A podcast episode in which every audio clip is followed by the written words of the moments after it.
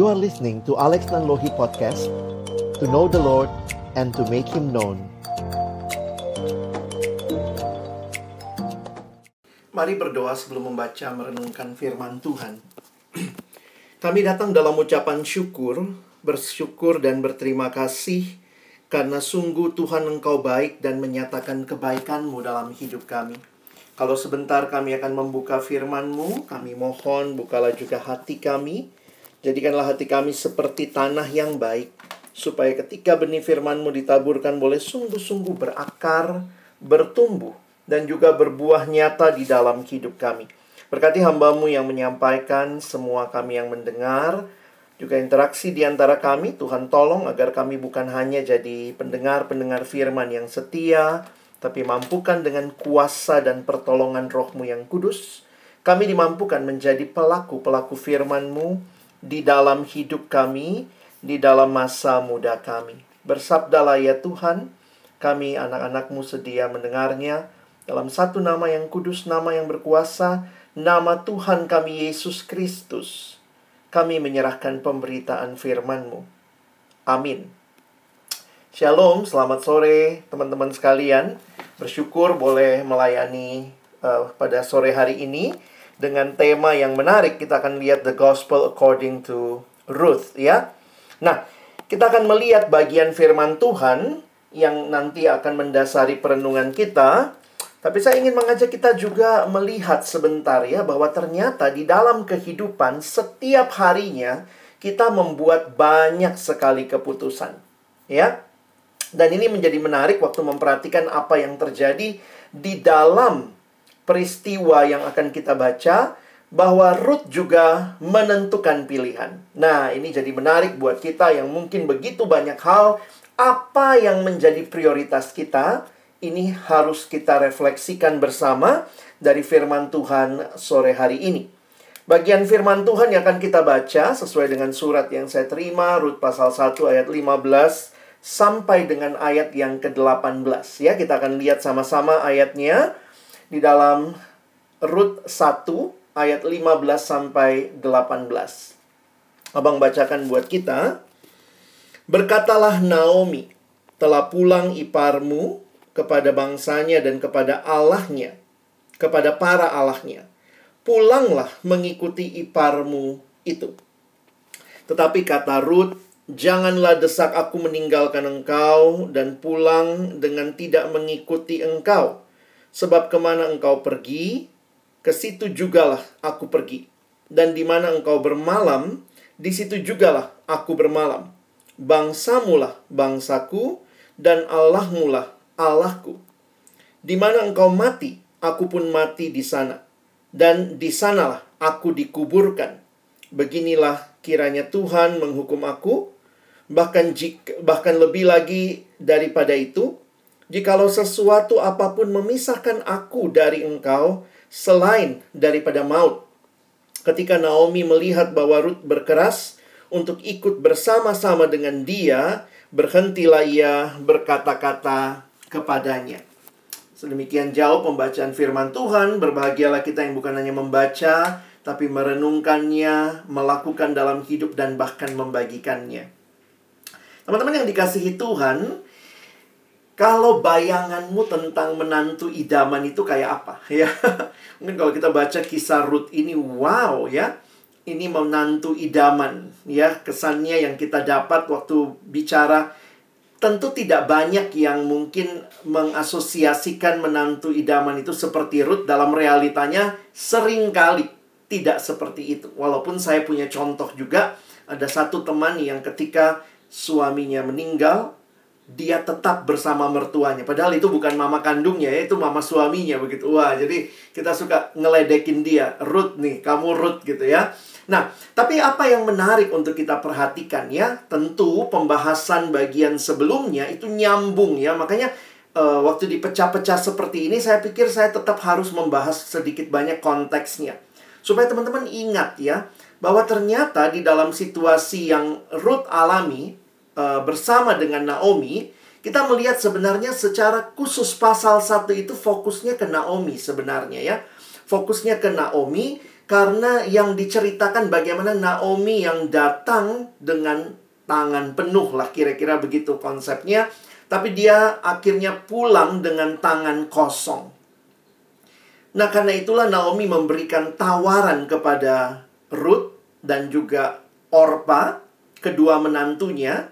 Dan akhirnya kita tahu bahwa uh, ya Orpa pulang begitu ya. Nah, perhatikan ayat 15. Setelah pulang iparmu kepada bangsanya dan kepada para allahnya, pulanglah mengikuti iparmu itu. Teman-teman perhatikan, ini adalah kalimat Naomi. Jadi berarti Naomi adalah seorang yang tanda kutip ya, kalau kita perhatikan dia tidak egois. Dia memperhatikan kepentingan untuk menantunya yang sudah tidak bisa lagi berharap dari dia ya. Dia bilang kalaupun saya menikah malam ini punya anak juga mau tunggu anaknya gede. Nanti waktu gede itu kamu udah oma-oma gitu ya. Kamu udah gak sanggup lagi begitu. Nah, dalam konteks masyarakat pada waktu itu, kita harus ingat ya. Bahwa menikah, lalu kemudian punya anak. Itu adalah satu kebanggaan. Bahkan satu hal yang dikaitkan dengan berkat Allah. Makanya orang yang mandul itu sangat uh, apa ya dalam konteks pada waktu itu dianggap sangat sial seperti itu. Allah tidak memberkati dia. Nah, dalam kaitannya dengan kita sekarang, kalau kita perhatikan dengan masyarakat modern, mungkin kita pikir ya santai aja lah, nggak punya anak begitu ya. Tapi untuk masyarakat pada waktu itu tidak demikian. Jadi ketika memperhatikan ayat 15, sebenarnya Naomi tidak egois untuk memikirkan ya udahlah kamu sampai tua pokoknya mengabdi sama saya ya. Tetapi dia menawarkan bahkan menginginkan supaya Ruth bisa punya keturunan, ya. Nah, itu konsep yang ada pada waktu itu. Dan kalau perhatikan kisah ini, memang ini kayak berlapis ya. Kalian pernah motong bawang nggak? kalau ngupas bawang tuh bingung, yang tengahnya yang mana. Nah, lapis-lapisnya ada gitu ya kisah Ruth ini apakah cuma sekadar kisahnya Ruth dan Naomi? Tetapi ternyata di dalamnya ada kisah Allah bagi Israel. Kalau kita lihat sampai akhir nanti Allah memelihara Israel melalui Ruth dan Naomi. Dan bahkan Naomi masuk dalam silsilah Yesus. Dan ini bukan hanya sejarah Israel, tetapi ini kaitan rangkaian rencana Allah bagi dunia. Kadang-kadang saya suka mikir gitu ya. Tuhan ini bekerja luar biasa. Bahkan di dalam hal-hal yang sangat ordinary. Ini kan kisah menantu sama sama anak mantunya gitu ya. Mertua sama menantu. Ya ini kalau kita bikin film, bikin sinetron, mungkin kita bisa membayangkan begitu ya, apa hubungannya. Tetapi di dalam anugerah Tuhan, kisah yang ada ini menjadi kisah sebuah bangsa, bahkan kisah dunia yang di dalamnya Allah berkenan memakai mereka menggenapkan rencananya. Termasuk juga waktu renungkan kayak Yusuf sama Maria ya. Itu kan kalau lihat kisah itu dalam kisah itu sendiri, itu kan cuma kisah cinta dua anak muda. Yusuf sama Maria.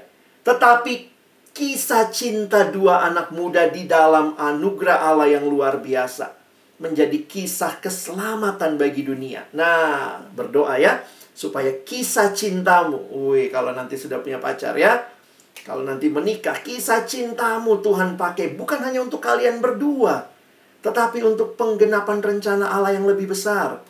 Kisah kamu studinya belajar apa itu bukan cuma kamu dan praktikummu yang hari ini. Aduh kesel banget banyak tugas. Tetapi berdoalah Tuhan pakai kisah-kisahmu untuk menggenapkan rencananya ya. Nah kalau lihat kisah ini saya mau lihat dua lapisannya lapisan pertama itu lapisan yang paling sederhana bahwa Naomi suruh Ruth pulang tetapi ayat 16 dan 17 ini kalimat apa sih artinya? Jangan desak aku meninggalkan engkau dan pulang dengan tidak mengikuti engkau. Jadi sebenarnya kalau teman-teman perhatikan, apa yang terjadi di ayat ini, ini Ruth itu menyerahkan dirinya sama Naomi. Ah, itu luar biasa ya. Coba kita lihat sama-sama. Maaf, saya belum terjemahkan dan saya pikir kalian nanti bisa lihat juga ya. Ruth is committed to her mother-in-law. Jadi kisah ini adalah pada dasar yang paling dasar ini kisah seorang anak mantu yang mengabdi, yang menyerahkan diri kepada ibu mertuanya. And this commitment is radical.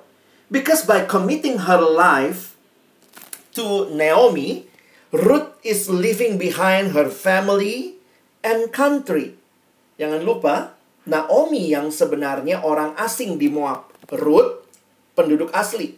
Tetapi waktu dia akan ikut Naomi, dia pergi ke Yerusalem, ke Bethlehem, dia pergi ke Yehuda, maka dia yang akan jadi orang asing. Ya, Ruth is leaving behind her family and country. Ruth is committed to the possibility of being a widow Berarti kalau dia ikut, berarti dia mau tetap menjanda dong ya. Kira-kira gitu ya.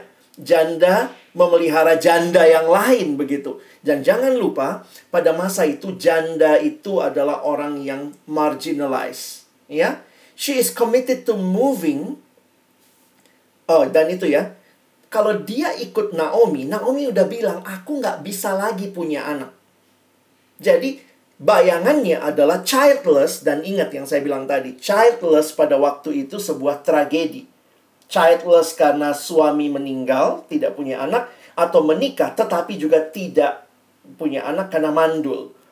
So, Ruth is committed to moving to a to an unknown country with new people, new custom, and new language for the sake of her mother-in-law. Wow, Hebat ya. Nah, memang nggak mudah ya. Tapi itu yang kita lihat dalam level paling dasar dari kisah ini. Bagaimana Ruth ya memang dia mau menyerahkan diri untuk Naomi. Menjaga Naomi.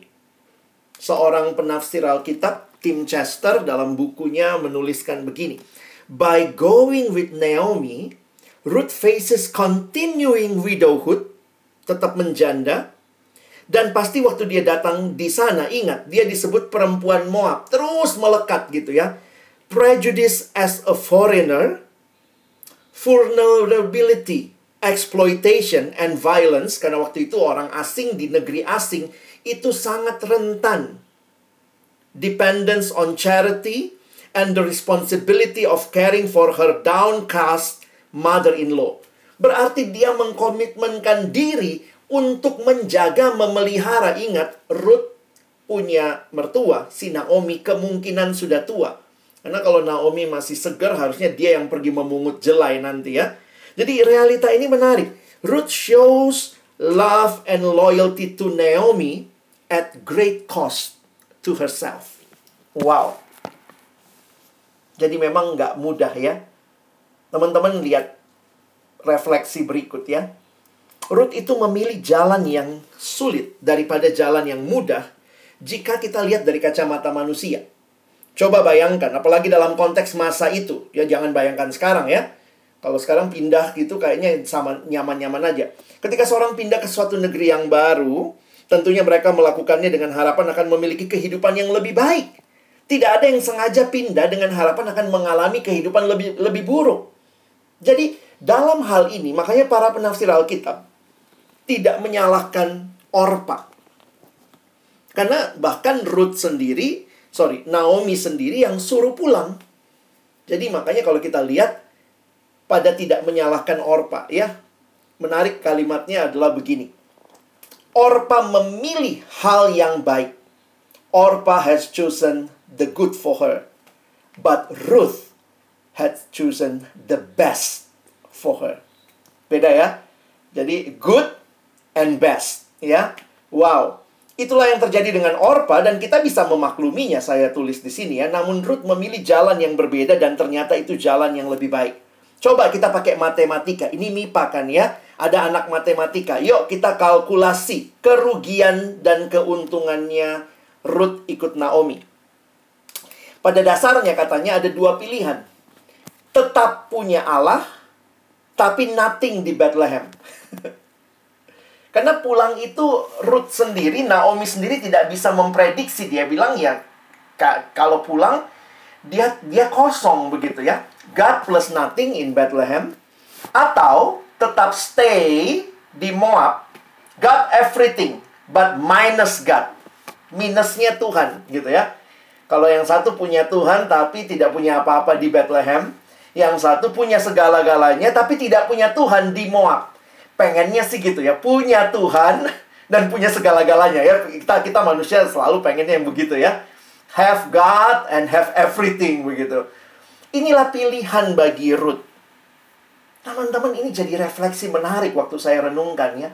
Kita tuh orang Kristen pengen ikut Tuhan kenapa? Ayo teman-teman. Kenapa datang PJ? Supaya diberkati, pingin bersyukur begitu ya.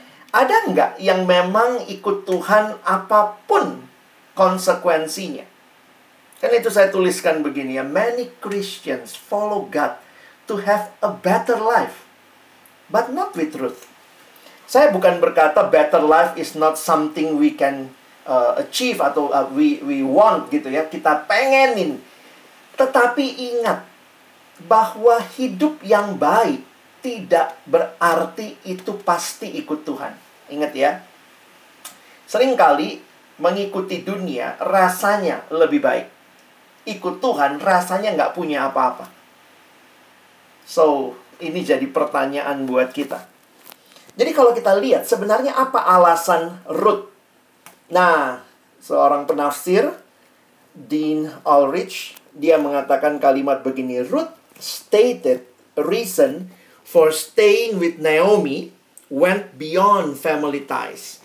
Bahwa kalau kita nanti mempelajari alasan kenapa Ruth ini mau tetap bersama Naomi, ini ternyata melampaui ikatan kekeluargaan.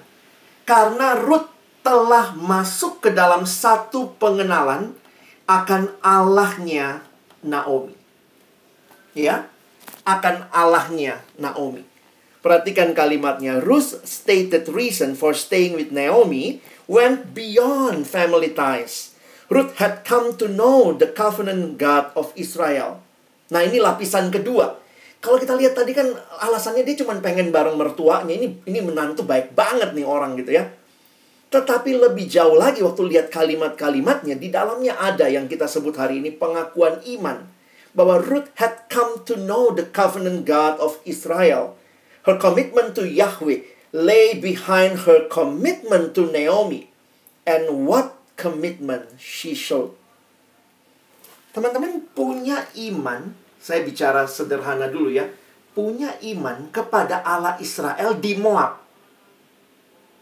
Ingat ya, mereka di Moab loh. Bukannya punya iman sama Allah Israel di Israel, itu beda cerita tapi punya iman sama Allahnya Israel, tapi masih di tanah Moab. Ini kan masih dalam perjalanan begitu ya. Nah, di sinilah kita bertemu ya dengan apa yang kita bisa pahami dari pengakuan Ruth gitu ya. Nah, ini kalimat-kalimatnya sebenarnya mendalam sekali, tapi saya juga pikir kita punya waktu terbatas. Kalian perhatikan ya enam pernyataan ini. Jangan desak aku meninggalkan engkau dan pulang dengan tidak mengikuti engkau. Jadi ini kalau bicara pengakuan iman, sebenarnya ini bukan pengakuan iman, ini pengakuan ikut Naomi ya. Pengakuan imannya tuh yang bawahnya tuh ya. Karena ternyata dia bukan hanya ikut Naomi, dia ikut Allahnya Naomi. Bangsa terkait dengan Allah, itulah konsep pada masa itu. Dan ingat, Allah pada masa itu Allah lokal, ya. Jadi misalnya gini, di Israel ya Allahnya Israel gitu ya. Nanti di Mesir Allahnya Mesir, nanti di uh, Babel Allahnya Babel. Jadi makanya Allah itu punya nama. Nah, namanya Allah Israel namanya Yahweh. Tetapi Yahweh diperkenalkan sebagai Allah yang tanda kutip internasional. Dia Allah semesta alam. Dia Allah atas seluruh bangsa. Beda dengan Allah-Allah lokal. Allahnya Moab yang terkenal pada waktu itu namanya Kamos ada beberapa peristiwa di dalam Alkitab kalian bisa cek ya. Kamos dan apa yang menarik kalau kita perhatikan bagi saya Ruth memilih Allah Israel di tanah Moab. Wow. Itu jadi hal yang menarik untuk kita pikirkan. Bagaimana dalam situasi seperti itu bisa punya iman kepada Allah Israel. Kita hanya bisa berkata it's all by God's grace. Karena sebenarnya memang teman-temannya bukan kita yang pilih Allah kok. Bener gak? Setuju gak? Adakah kita yang memilih Allah? Memang terkesan waktu KKR saya angkat tangan bang. Saya bilang Tuhan masuklah dalam hatiku. Tapi sampai engkau dan saya bisa punya keputusan itu. Karena Allah yang telah memilih kita. Karena itu kalimat ini indah ya. Ruth was a Moabite, but that didn't stop her from worshiping the true God. Nor did it stop God from accepting her worship and blessing her greatly. So the Jews were not the only people God loved. Cerita ini menunjukkan bagi kita bahwa Allah mengasihi bangsa-bangsa dan Allah memilih bahkan dalam situasi yang nampaknya mustahil di tanah Moab ada perempuan yang kenal Allah Israel. Memang kita bisa bilang kenalnya dari Naomi, dari keluarganya, dari suaminya dulu. Tapi sebenarnya kalau saya pikir-pikir ya, saya terus perenungan dari tadi gimana nafsirnya ya. Karena Naomi aja lagi kesel. Naomi aja lagi komplain sama Tuhan. Kenapa Ruth kok ini jadi mista kalau kita mikir siapa yang lebih Israel ya? Kok jadinya Ruth lebih Israel dari dari Naomi begitu ya? But that is God's grace. Amazing grace, how sweet the sound. Sehingga para penafsir juga bertanya ya seperti saya, dari mana imannya si Ruth ini ya? Nah, beberapa penafsir saya juga setuju, ini kaitin mirip seperti peristiwa Rahab. Teman-teman, waktu kita ingat Rahab, sebenarnya hal yang menarik begini. Rahab itu mendengar tentang Allah Israel. Jangan lupa, walaupun belum ada koran waktu itu, tapi kalau ada peristiwa besar, wah pasti itu langsung diceritakan oleh bangsa-bangsa bangsa-bangsa sehingga orang-orang mulai takut kepada Allah Israel. Sehingga kalau nanti kalian perhatikan, peristiwa yang sering dikutip adalah kekalahan Ok, ya. Ok raja uh, Sihon dan Ok gitu. Itu itu dua raja yang bagaimana Tuhan memakai Israel untuk mengalahkan itu dan kemudian itu tersebar. Dan bayangkan ketika tersebar itu banyak orang yang kemudian merasa, wow, inilah Allah yang benar. Nah, itu juga anugerah. Ingat, mereka politeis. Waktu itu kan Allahnya lokal-lokal. Jadi Allahnya Israel cuma di Israel. Itu konsep mereka. Begitu Allah Israel pindah ke tempat lain, bagi dia roaming itu ya. Nggak ada Allah Mesir main-main ke Israel. Nggak bisa. Tetapi ketika kita melihat, nah saya setuju dengan Bapak Dean Ulrich ya, dia tulis begini. Ruth had learned about God's covenant and put her trust in God's promises. At the very least, Ruth, like Rahab, di Yosua 2 ayat 10, must have heard the reports of Israel's escape from Egypt. Nah, itu peristiwa yang bagi bangsa-bangsa itu dibawa keluar dari Mesir dan the defeat of Sihon and Og. If Ruth attributes these stunning events to Yahweh, then she too could have come to faith in God of Israel upon hearing of his mighty deeds. Jadi memang saya jadi sadar begini ya. Kadang-kadang orang orang Kristen pun kita gagal bersaksi, benar gak? Jujur aja kan kayak Naomi ini mana bagus bersaksinya. Kesel banget dia, aku pulang dengan tangan kosong. Ya ampun, dia apa nggak ngelihat Ruth segede, segede itu gitu ya bareng sama dia gitu ya. Nah, tapi realitanya ternyata ada kisah Allah yang mungkin diceritakan bukan oleh keluarga Ruth saja, uh, bukan oleh keluarga Naomi saja, tapi diceritakan oleh bangsa-bangsa lain. Makanya perhatikan di Perjanjian Lama selalu dikatakan ceritakan perbuatan Allah yang besar di antara bangsa-bangsa dan ternyata itu membawa beberapa orang untuk percaya kepada Tuhan. Walaupun mungkin ini penafsiran saya ya. Mungkin sama seperti Rahab, Ruth juga belum punya pengalaman terlalu banyak dengan Allah Israel di Israelnya. Seperti Rahab juga tidak punya pengalaman kalau kita lihat ya mengenal Allah Yahweh secara personal, tetapi dia sudah percaya. Nah, itu itu hal yang unik ya. Di sini saya menyimpulkan sederhana ya. Pentingnya pemberitaan Injil. Kita nggak pernah tahu isilah ruang-ruang digitalmu juga dengan Injil. Supaya jangan-jangan ada orang yang Tuhan sentuh melalui postinganmu. Melalui hal-hal yang bisa kamu sampaikan. Pada waktu itu tidak ada koran, tetapi ada mulut ke mulut yang menceritakan Allah Israel yang bawa mereka keluar dari Mesir, Allah yang mengalahkan Sihon dan Og, dan mungkin orang kaya Rahab, mungkin orang kaya Ruth mendengar. Dan tentunya ditambah dengan pengalaman hidup bersama keluarga yang menyembah Allah Israel. Saya tidak tahu bagaimana apa yang terjadi di Moab, tapi sebenarnya dengan menikahnya anak-anak uh, Naomi dengan orang Moab itu pun sudah menunjukkan mereka juga nampaknya bukan keluarga yang setia begitu ya. Tetapi Tuhan beranugerah. Tuhan tidak pernah lihat latar belakang. Aduh, semua keluarga aku nggak Kristen. Semua keluarga aku Kristen Kristennya cuman ya Kristen-Kristen napas lah Natal Pasca muncul begitu ya. Tetapi kalau kamu Tuhan kasih iman, kamu Tuhan kasih kesungguhan, syukuri itu. Dan hidupi itu. Ya. Nah, kita lihat.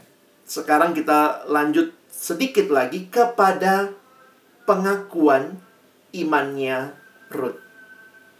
Kalau tadi dia menyerahkan diri kepada Naomi, tetapi di balik itu ternyata dia menyerahkan diri kepada Allahnya Naomi, maka enam istilah atau kalimat yang muncul ini tentunya pasti punya makna ya dan maknanya menolong kita melihat bahwa ada eskalasi pengakuan yang terlihat. Saya kutip kalimat dari seorang penafsir, Ayen, ini bukan T-I-N ya, bacanya Ayen pasti ya. Ayen, uh, Ayen, gimana bacanya ya, kalau kalian, kalian pikir I-A-I-N ya. Ayen Duguit ini dia bilang begini, each of these statements setiap pernyataan yang enam tadi ya, kalau kalian lihat ya, setiap pernyataan ini jangan desak aku. Ini kan kelihatannya makin lama makin eskalasi dan akhirnya kepada Allah. Ingat, ini awalnya kepada seorang pribadi, lalu kemudian terus kepada bangsa, lalu terus kepada Allah. Oke? Okay? Sehingga dia katakan each of these statements ratchet up the level of her commitment to a notch higher. Jadi kayak makin tinggi, makin tinggi menunjukkan komitmennya itu serius, serius bahkan sangat serius. Ruth was not merely relocating her her home to go somewhere geographically less pleasant. Jadi ini bukan cuma pindah ke tempat yang ya lebih jelek gitu ya. Tetapi that would be a noble sacrifice. Tentunya kalau dia pun pindah karena alasan itu juga itu mulia. Tetapi this is far more. Karena yang dia ikuti bukan cuma pergi ke tempatnya Naomi. Bukan cuma ke mana Naomi pergi dia ikutan. Tetapi she is committing, she is committing her life to Naomi. Body and soul for better or for worse. For richer or for poorer. In sickness and in health. Ini udah kayak udah kayak janji nikah ya. But this is the point. In so doing, Ruth is also committing her life to Naomi's God, whom she's called as witness by his personal name, the Lord. Jadi teman-teman kalau nanti kalian ngerti ya namanya Allah Israel siapa? Yahweh. Nah Yahweh itu di dalam perjanjian lama ditulis dengan huruf besar semua. T-U-H-A-N. Perhatikan kalimat di bawah. Ruth bilang juga begini. Beginilah kiranya Tuhan menghukum aku Makanya Bapak Ian, Ian Dujuit ini dia bilang, in doing so, Ruth is also committing her life to Naomi's God. Bahkan dia bersumpah atas nama Tuhan, Yahweh. Nah, lihat lapisannya ya. Dia ikut Naomi, tetapi di situ juga menunjukkan dia menyerahkan diri masuk ke bangsa yang baru, tetapi lebih jauh lagi dia menyerahkan diri kepada Allah yang dia atas namanya atas nama itu dia bersumpah di bawah ya, beginilah kiranya Tuhan menghukum aku. Teman-teman, perhatikan ya. Saya mau kutip yang mungkin jarang dibahas ya. Saya menemukan dalam satu tafsiran dia bilang begini. Perhatikan pernyataan bahwa Ruth bahkan rela mati dan dikuburkan di tanah Naomi. Tanah Tuhannya Naomi dan bukan di tanah dewa-dewa orang Moab jika kita memahami hubungan yang erat antara tanah dan dewa di dunia timur dekat kuno, di dunianya Ruth pada waktu itu, pentingnya dan pentingnya pemakaman yang layak untuk ketenangan akhirat, maka pernyataan Ruth ini suatu komitmen tertinggi di dunia kuno. Makanya Bapak Ian Duguid itu dia bilang ini makin lama makin tinggi. Bahkan poinnya waktu menyerahkan diri kepada Allah itu pun bisa jadi belum sepenuhnya kalau belum bicara mati. Kira-kira begitu ya. Masih ingat orang Israel tuh matinya di mana? Jangan lupa bawa pulang tulangku. Wih, kayak orang Batak ya. Bikin tugu di kampung ya. Pokoknya di mana matinya meninggalnya dibuatlah nanti tugunya, bahkan beberapa dibalikkanlah tulang-tulangnya. Kenapa? Karena bagi orang-orang di, di zaman itu, bangsa-bangsa di timur dekat kuno, termasuk Israel, Moab, itu mati itu, loyalitas terakhir kepada dewa, itu ditunjukkan kamu matinya di mana. Kamu minta dikuburnya di mana. Bisa nangkep ya? Makanya, ketika lihat kalimatnya ya, di mana engkau mati, aku pun mati di sana. Dan di sanalah aku dikuburkan. Sebenarnya waktu ngomong ini, pasti Ruth ngerti juga ya. Ngertinya apa? Naomi bisa jadi mati duluan loh teman-teman. Namanya udah tua kan? Tapi ini menyiratkan bahwa meskipun Naomi engkau mati, aku nggak pergi dari tempatmu. Dan inilah komitmen terakhir tertinggi kepada Allah. Jadi secara sederhana, Ruth lebih lanjut mengikat dirinya untuk melakukan semua hal ini dengan sumpah bahwa jika dia mengingkari janjinya, dia mengundang Tuhan Yahweh, Tuhannya Naomi untuk menghukum dia. Wow. Jadi teman-teman, lihat ya. Here is an astonishing act of surrender and self-sacrifice. Ruth was laying down her entire life to serve Naomi, but at the same time ya, kalau kita lanjutkan sebenarnya to serve the God of Naomi, the God of Israel. Teman-teman yang dikasihi Tuhan, refleksi saya hari ini ada dua ya, karena saya coba lihat lapisannya tadi ya.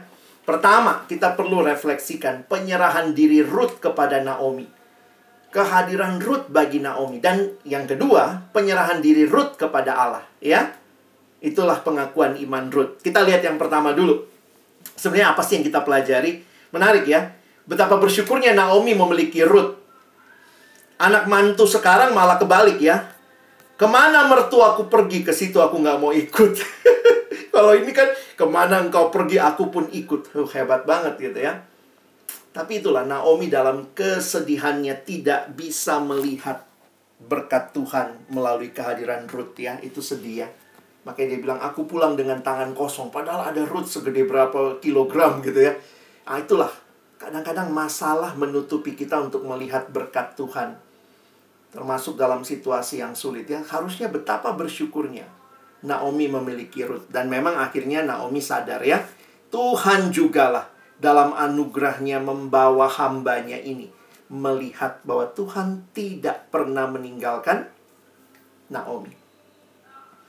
Nah, pertanyaannya begini. Apakah kita menyadari bahwa kita pun memiliki seorang pribadi yang bahkan lebih baik loh dari Ruth dalam hidup kita. Naomi memiliki Ruth, kita memiliki Yesus. Wow. Teman-teman, kalau Ruth aja bisa self-sacrifice-nya begitu rupa sama Naomi, itu kalau kita boleh pakai sederhana itu kan sebuah pengabdian, penyerahan diri, sebuah sebuah kerinduan mungkin ngeliat aduh mertuaku ini sudah tua bagaimana nanti hidupnya kalau saya tinggalkan dia. Di sini bagi saya yang menarik. Kita pun butuh orang yang mau seperti itu sama kita. Kita pengennya begitu ya. Aduh, ada dong yang sampai menyerahkan diri pokoknya sampai kapan pun saya jaga kamu. Wah, carinya langsung pacar, pasangan suami istri begitu ya. Tapi ingat, tidak ada hubungan yang terus bertahan. Suami bisa meninggal, istri bisa meninggal. Nggak ada kan yang suamiku nggak pernah meninggal loh gitu ya. Nggak ada ya. Karena itu kita bersyukur. We have a better person more than Ruth. Naomi memiliki Ruth, kita memiliki Yesus. Sama seperti Ruth. Nah, this is also the gospel ya. Sama seperti Ruth, Yesus tahu bahwa satu-satunya cara bagi kita untuk tetap hidup adalah dengan ia menyerahkan nyawanya. Dan Yesus membuat komitmen radikal itu. Yesus menyerahkan semua yang dimilikinya. Dia tinggalkan kemuliaan sorga. Dia berpaut pada kita. Istilah berpaut ini muncul di ayat 14. Ruth tetap berpaut pada Naomi. Bahasa Inggris menggunakan istilah cling. And that is also what Jesus did. Dia berpaut pada kita. Dia berkomitmen pada kita. Ruth mengatakan bahwa di mana Naomi mati, dia akan mati. Tapi Yesusmu dan Yesusku. This is the gospel. Aku telah mati bagimu. Jadi engkau tidak perlu mengalaminya. Engkau dan saya dapat hidup yang kekal. Teman-teman, penyerahan diri Ruth adalah salah satu tipologi Kristus yang muncul di perjanjian lama. Sehingga waktu kita baca perjanjian baru, kita tidak diminta jadi kayak Ruth ya. Kadang-kadang kalau kita baca Alkitab, kalau kita hanya mari jadi seperti Ruth, nanti Alkitab itu jadi kayak Alkitab harus sampai kepada who is Jesus. Dan Yesus adalah penggenapan dari semua cerita yang indah ini. Sama seperti Ruth. Dia bahkan memberikan yang terbaik. Yaitu nyawanya sendiri demi kita. Ini Injil yang Tuhan mau saudara dan saya miliki. Karena itu miliki Yesus dalam hidupmu, terima dia, yakini bahwa hidup yang dia berikan membuat kita yang harusnya mati dalam dosa boleh hidup. Ya. Nah, yang kedua, kita juga belajar dari penyerahan diri Ruth kepada Allah. Menarik sekali untuk melihat Ruth pun habis-habisan loh kepada Allah ya. Jadi memang luar biasa. Kalau kita kombinasikan hanya orang yang sudah menyerahkan dirinya kepada Allah habis-habisan mereka lah yang juga akan berguna bagi sesama habis-habisan. Sementara sebaliknya, kalau kamu tidak menyerahkan dirimu kepada Allah, maka mungkin juga kasihmu kepada sesama hanyalah sebatas tuntutan relasi, hanyalah sebatas tanggung jawab, hanyalah sebatas job description. Kita bukan bicara hal itu saya coba merefleksikan ya. Mari ikut refleksi sebentar dengan saya. Walaupun ini tidak tidak bisa mendalam, tapi saya ingin kita mikirin ya. Bagaimana pengakuan iman Ruth? Penyerahan diri dia kepada Naomi, kepada bangsa Israel, kepada Allahnya Israel, sampai mau mati di tanah Israel, menunjukkan dia benar-benar mau me, me, me, me, apa, identitasnya menjadi sama dengan umat Allah. Pengakuan iman Ruth, bagaimana jika kita bandingkan dengan panggilan kita sebagai murid Kristus? Maka pertanyaannya seperti lagu tadi ya, apa sih alasan kita ikut Yesus? Kalau kita cuma mau lebih baik, lebih enak, lebih... Padahal ikut Yesus nggak selamanya seperti itu. Kalau Tuhan izinkan itu kita dapat, puji Tuhan. Dan pertanyaan selanjutnya, apakah pengakuan kita tentang Yesus? Apa yang kita mau katakan? Kalau Ruth bisa berkata, di mana engkau mati, di situ aku mati, aku dikuburkan di situ. Allahmu Allahku. Apa pengakuan kita tentang Yesus? Yang bukan hanya di mulut, tapi juga dengan segenap hidup kita. Kekristenan bicara pemuridan. Karena itu menjadi murid adalah sebuah panggilan yang Tuhan berikan bagi semua kita. Christianity without discipleship is always Christianity without Christ. Karena itu kalau kita mau bicara Yesus, maka saya coba ajak kita berpikir beberapa poin ini ya. Saya nggak bahas mendalam, tapi kiranya ini bisa menolong kita. Ingat baik-baik, menjadi murid Kristus juga adalah anugerah Allah. Kalau kamu masuk MIPA, farmasi, kamu kenal Yesus, kamu bertumbuh, mungkin udah kenalnya waktu SMA, waktu di gereja, waktu remaja. Itu semua adalah anugerah Allah. Iman bukan usaha kita, tapi pemberian Allah. Demikian yang kita pelajari juga dari Ruth. Karena itu, kita bersyukur.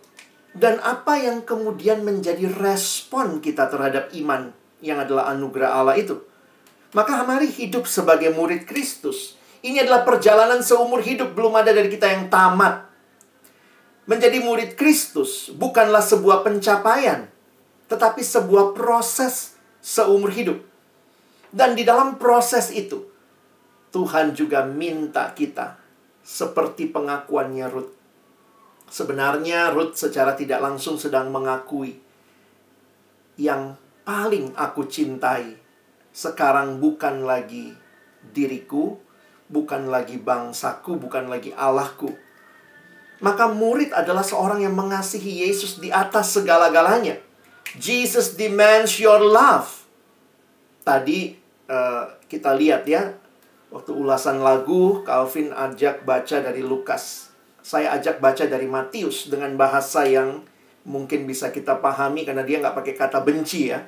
Barang siapa mengasihi bapak atau ibunya lebih daripadaku. Yesus ini minta dia harus dikasihi lebih daripada bapak bapak kita, daripada ibu kita. Ia tidak layak bagiku. Barang siapa mengasihi anaknya laki-laki atau perempuan lebih daripadaku, ia tidak layak bagiku. Barang siapa tidak memikul salibnya dan mengikut aku, ia tidak layak bagiku. Siapakah Yesus ini yang berani minta cinta tertinggi kita hanya buat dia? Dan ayat 39 dikatakan barang siapa mem mempertahankan nyawanya, ia akan kehilangan nyawanya. Loh.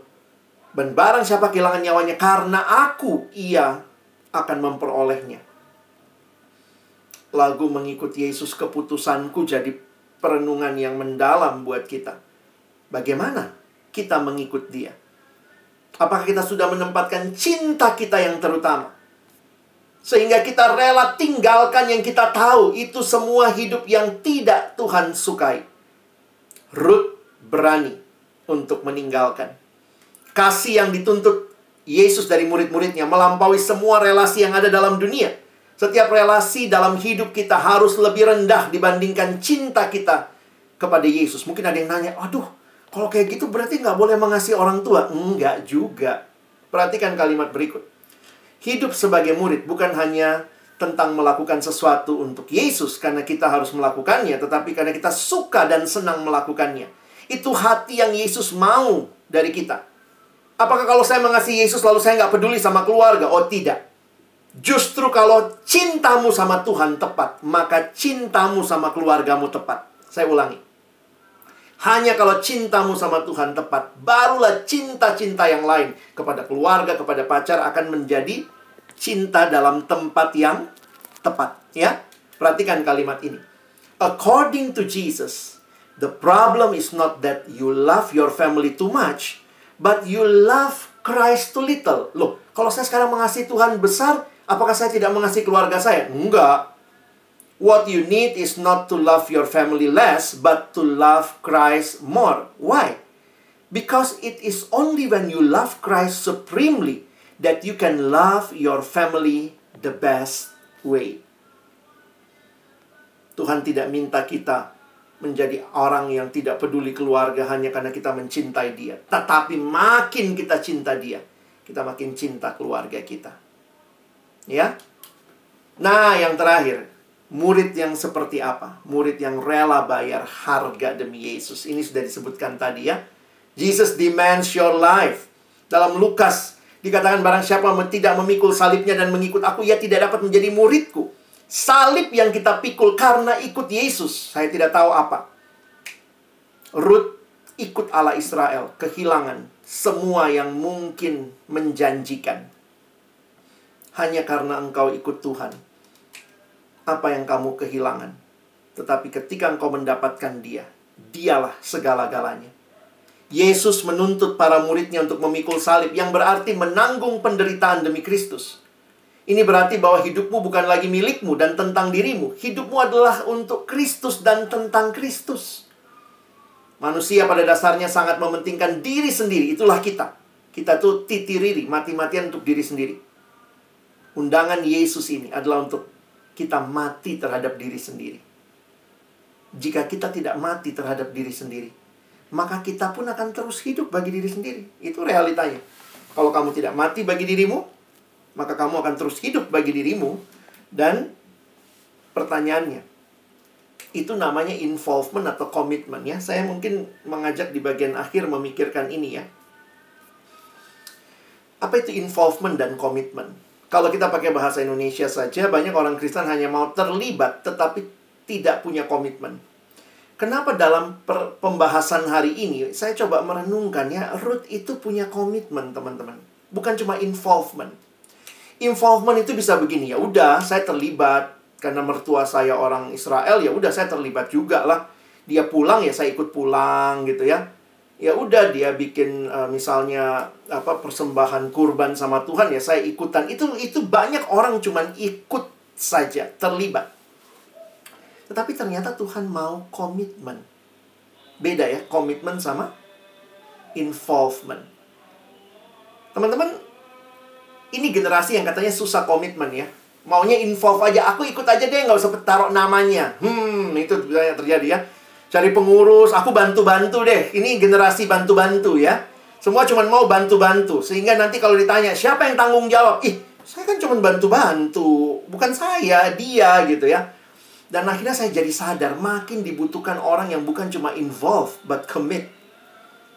Teman-teman, seorang teman saya, dia kasih perbedaannya. Dia bilang dia suka makan bacon and egg, ya. Daging ham, bacon dari babi gitu ya, dan telur. Dia bilang yang namanya ayam, ayam itu cuman ngasih telurnya. Itu gambaran involvement. Di dalam sarapan teman saya, yang bacon and egg, ayam involve, beri telurnya. Tetapi babi mati dibikin bacon. itu komitmen.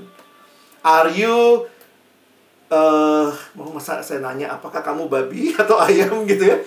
Teman-teman, apakah kamu orang yang cuma mau terlibat? Tuhan mau kamu menyerahkan diri. Dan kenapa kita bisa menyerahkan diri? Kita bisa seperti Ruth berkata, Jesus is my all in all. Yesus segalanya. Sehingga dia menyerahkan diri kepada Allah Israel. Masa depannya dia serahkan. Nah, teman-teman, gimana kita bisa alami ini? Bagaimana bisa punya pengakuan seperti itu? Karena bagi saya pengakuan itu bukan cuma masalah mulut ya, diomongkan di depan. Tetapi ingat, engkau dan saya bisa berkata, I love Jesus. It's only because Jesus first love you. Sebenarnya semua pengakuan iman bukanlah milik pertama-tama kita. Semua pengakuan iman adalah respon terhadap kasih Allah yang luar biasa we can say I love Jesus Christ, it's only because He loved us first.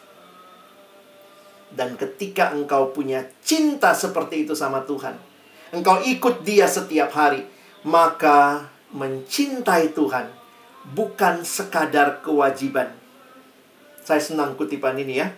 Love, cinta itu sanggup mengubah kewajiban jadi kerinduan.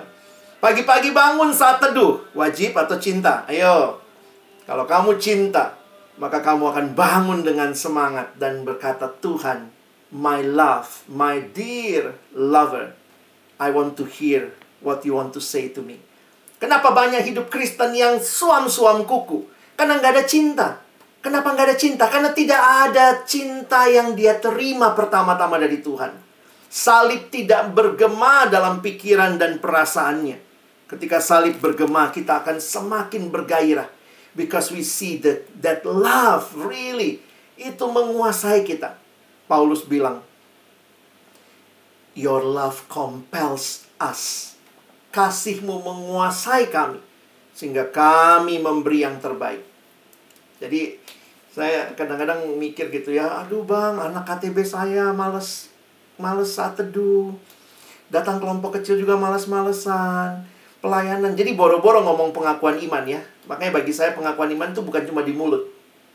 Tapi begitu engkau menjalaninya, itu terlihat. Dan itu bukan paksaan ya. Ada yang bilang, aduh kalau saya komitmen nanti pasti capek bang. Ya pasti capek. Tapi ada sukacita. Kenapa? Karena cinta itu membuat komitmen itu membara. Dan cinta itu akan membuat komitmen itu saya rela memberi yang terbaik bukan sebagai kewajiban tapi kerinduan. Jadi hari ini kita belajar ya bagaimana Ruth mengenal Allah karena Allah telah mengenal dia terlebih dahulu.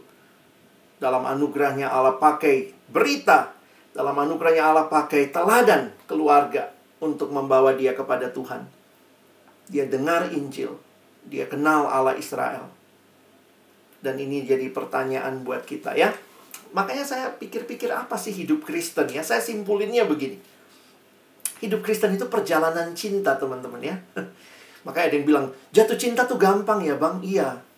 Tapi yang sulit itu bangun cinta. Dan terus mencintai. Ya. Makanya lihat. Hidup Kristen itu adalah makin mencintai Yesus hari demi hari. Ini adalah sebuah perjalanan seumur hidup. Yang dimulai dengan pertama-tama buka hatimu. Terima Yesus yang mencintai engkau tanpa syarat. Terima dia sebagai satu-satunya Tuhan dan Juru Selamat dalam hidupmu. Dan kemudian berjalanlah dengan pengakuan iman yang bukan hanya dari mulutmu, tapi dari seluruh hidupmu, mengutamakan dia dalam seluruh hidupmu. Kiranya Tuhan menolong kita. Bukan cuma dengar Injil yang sama, tapi alami Injil itu. Untuk kemudian engkau dan saya juga bisa mengaku Tuhan, hidupku bagimu. Amin. Mari berdoa.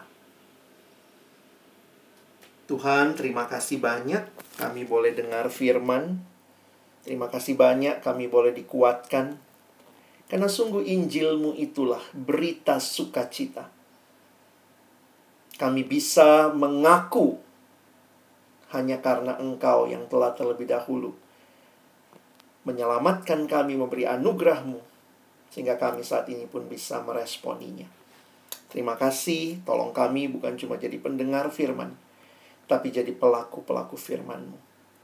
Terima kasih untuk kehadiran Kristus yang telah memberikan segala-galanya bagi kami. Dan karena itulah kami pun mau belajar memberikan segala-galanya bagimu. Tuhan yang sudah terlebih dahulu mengasihi kami habis-habisan. Kami mau hidup Kristen kami menjadi hidup yang penuh sukacita.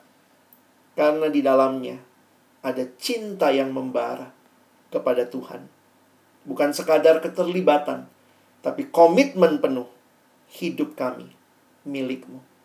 Terima kasih. Sekali lagi tolong kami bukan cuma jadi pendengar firman, mampukan kami jadi pelaku-pelaku firman-Mu. Dalam nama Yesus kami bersyukur. Kami berdoa. Amin.